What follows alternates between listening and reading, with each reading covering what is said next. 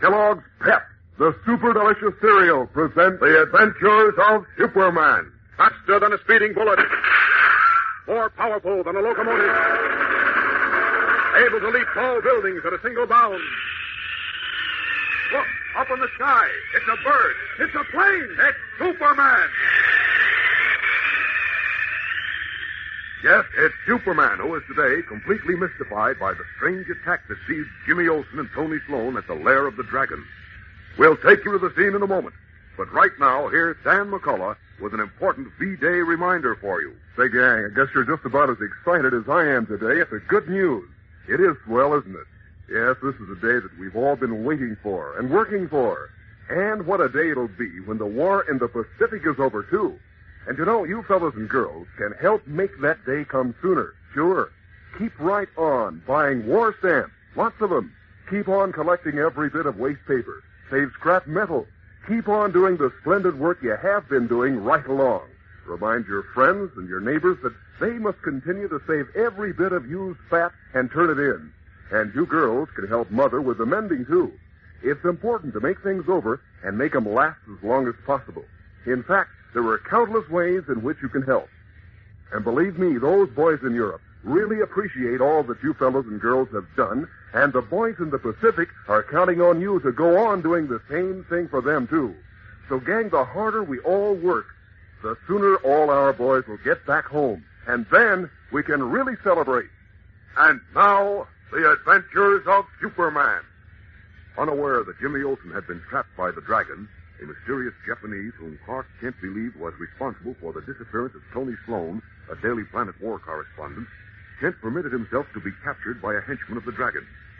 Taken to a house in San Francisco, Kent found Jimmy and Tony in the custody of the hooded Jap, who told the three Planet reporters that they were about to die in the same strange way in which the Nips planned to eliminate our armed forces.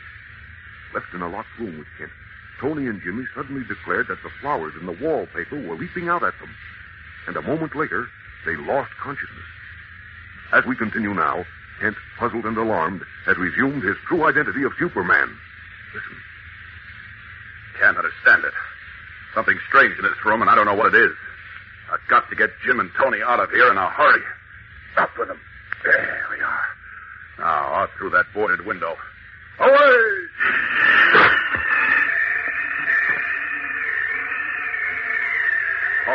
Pulses are very low. They're gasping for breath.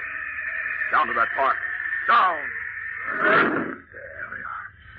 Now to get these wire bonds off them. And then some quick artificial respiration. See now. Out goes the bad air. In comes the good. Out. Snapping the wires from the arms of Jimmy and Tony, the man of steel kneels over them, working their arms and forcing air into their gasping lungs.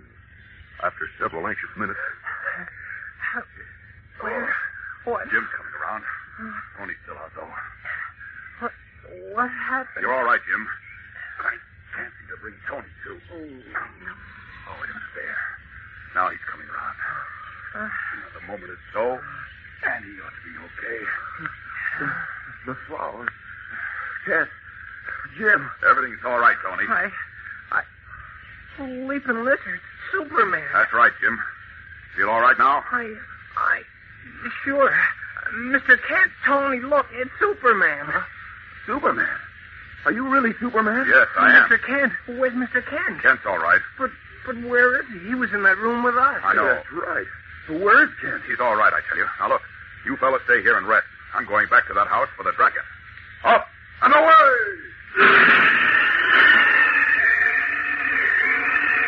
There we are. There's the house. I don't see the dragon, though.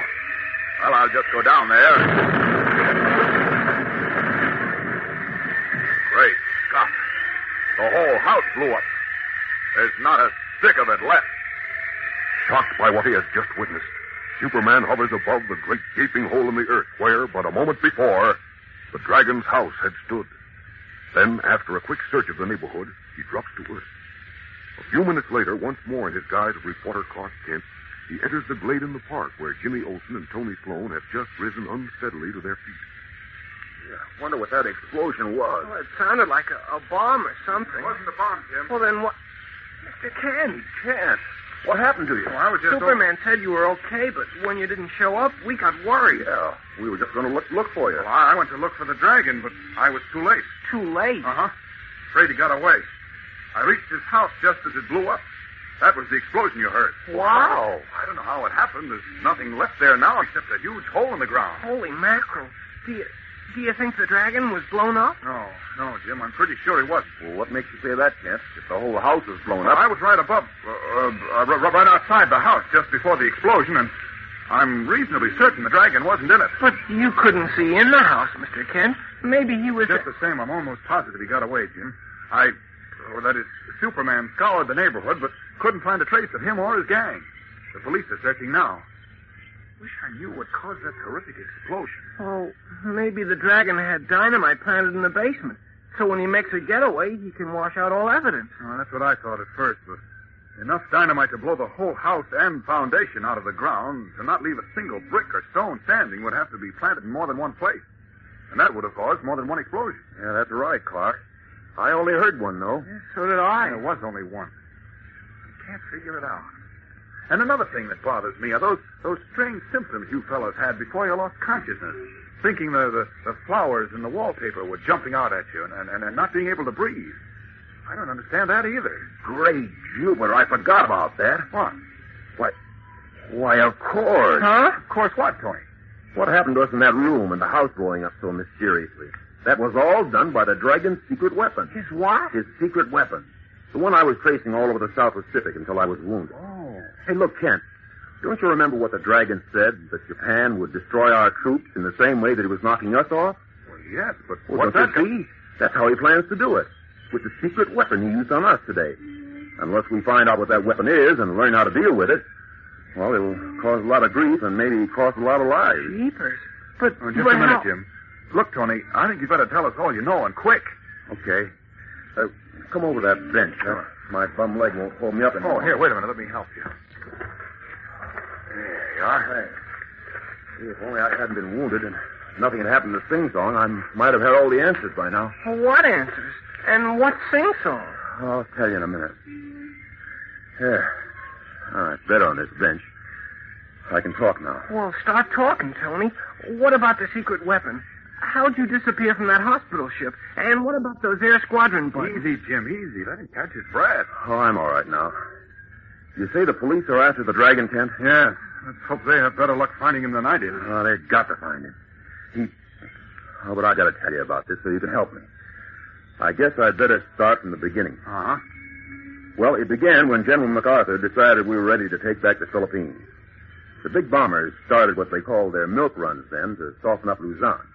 And I went along on a couple of the flights as correspondent. On my second flight, we caught a lot of flack and one of our motors went out. Uh-huh. We were limping back home as best we could when about a dozen Jap Zeros jumped us. Jeepers. Yeah, our gunners knocked down four of them, and the others turned to run. All but one devil who decided to win his way into Jap heaven by coming at us head on. Wow. Yeah. He managed to shear off a wing, and, well, some of us were lucky enough to be able to bail out. I was one of them. Boy, Golly. Oh, what happened then, Tony? Uh, we landed in the sea. When the other Japs saw what had happened, they came back to strafe us. Dirty rat. Mhm. Just like them. Yeah, you said it. I didn't inflate my life raft until they were gone, so they missed me. Good. Then I set up the raft, climbed in, and was so exhausted I fell asleep. When I woke up, I was just off the tiniest island you ever saw. What do you mean?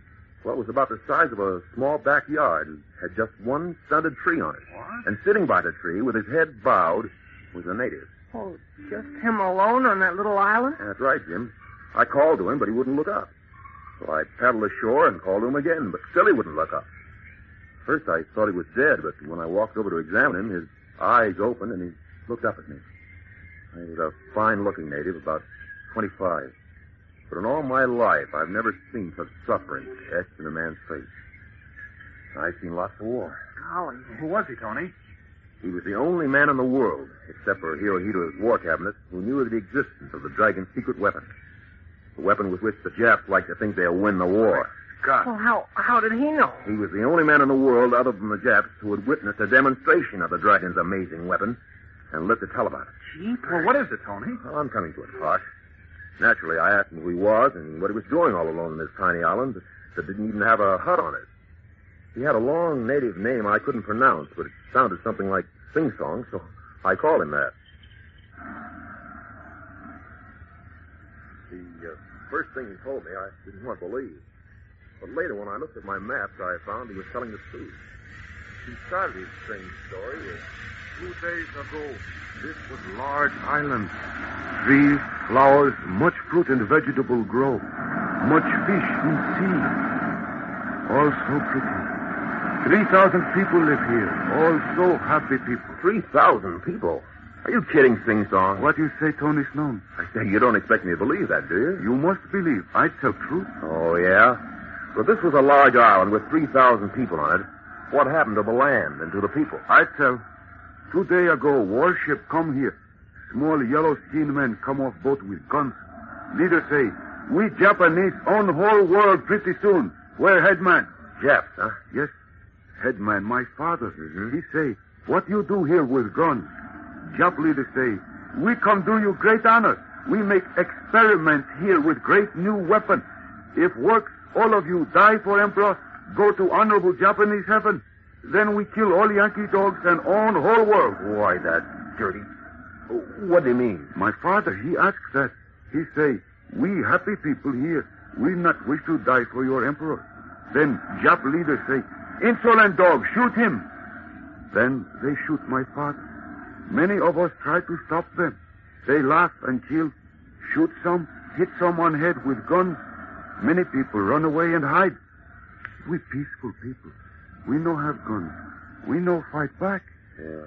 Well, what happened then? Jap leader and six others climb on old dead volcano. Jap leader throw many little pieces colored paper in air. He holler, blessing on my noble cousin, son of heaven. Pretty soon they come down again. Jap leader say to me and brothers, in one hour everyone on this island die for noble emperor. Then they all go back to worship, sail away. Dirty jackrat. Yeah. You've heard nothing yet. Get this. We're listening. You bet we are. Go ahead, Tony. One hour later, the entire island and everyone on it was wiped out. What? The jet ship bombed them? No, there wasn't a single shell fired at them, Kent. Oh, then planes came over and bombed them. No, not a single plane came over either. Then, then how? Wait a minute. Wait a minute. I've got it. That volcano. The volcano didn't erupt either, if that's what you were going to say, That's Kent. I thought. It had been inactive for centuries. Oh. But one hour after the Japs left, everyone on the island began to see the trees and flowers leaping out of the ground at them. What? Yeah, just like Jimmy and I did in the Dragon's place. And almost immediately after that, everyone except Sing Song was dead. Incredulously, Clark Kent and Jimmy Olsen stare at Tony Sloan, not knowing whether to believe or disbelieve his shocking story. Don't fail to listen in tomorrow when Tony retells the rest of his amazing experience, which includes more dramatic surprises. So tune in, same time, same station, and follow the adventures of Superman. Faster than a speeding bullet. More powerful than a locomotive. Able to leap tall buildings at a single bound. Look, up in the sky. It's a bird. It's a plane. It's Superman.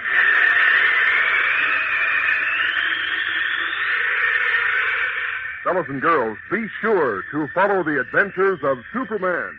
Brought to you every day, Monday through Friday, same time, same station, by the makers of that super delicious cereal, Kellogg's Pep. Superman is a copyrighted feature appearing in Superman DC publications.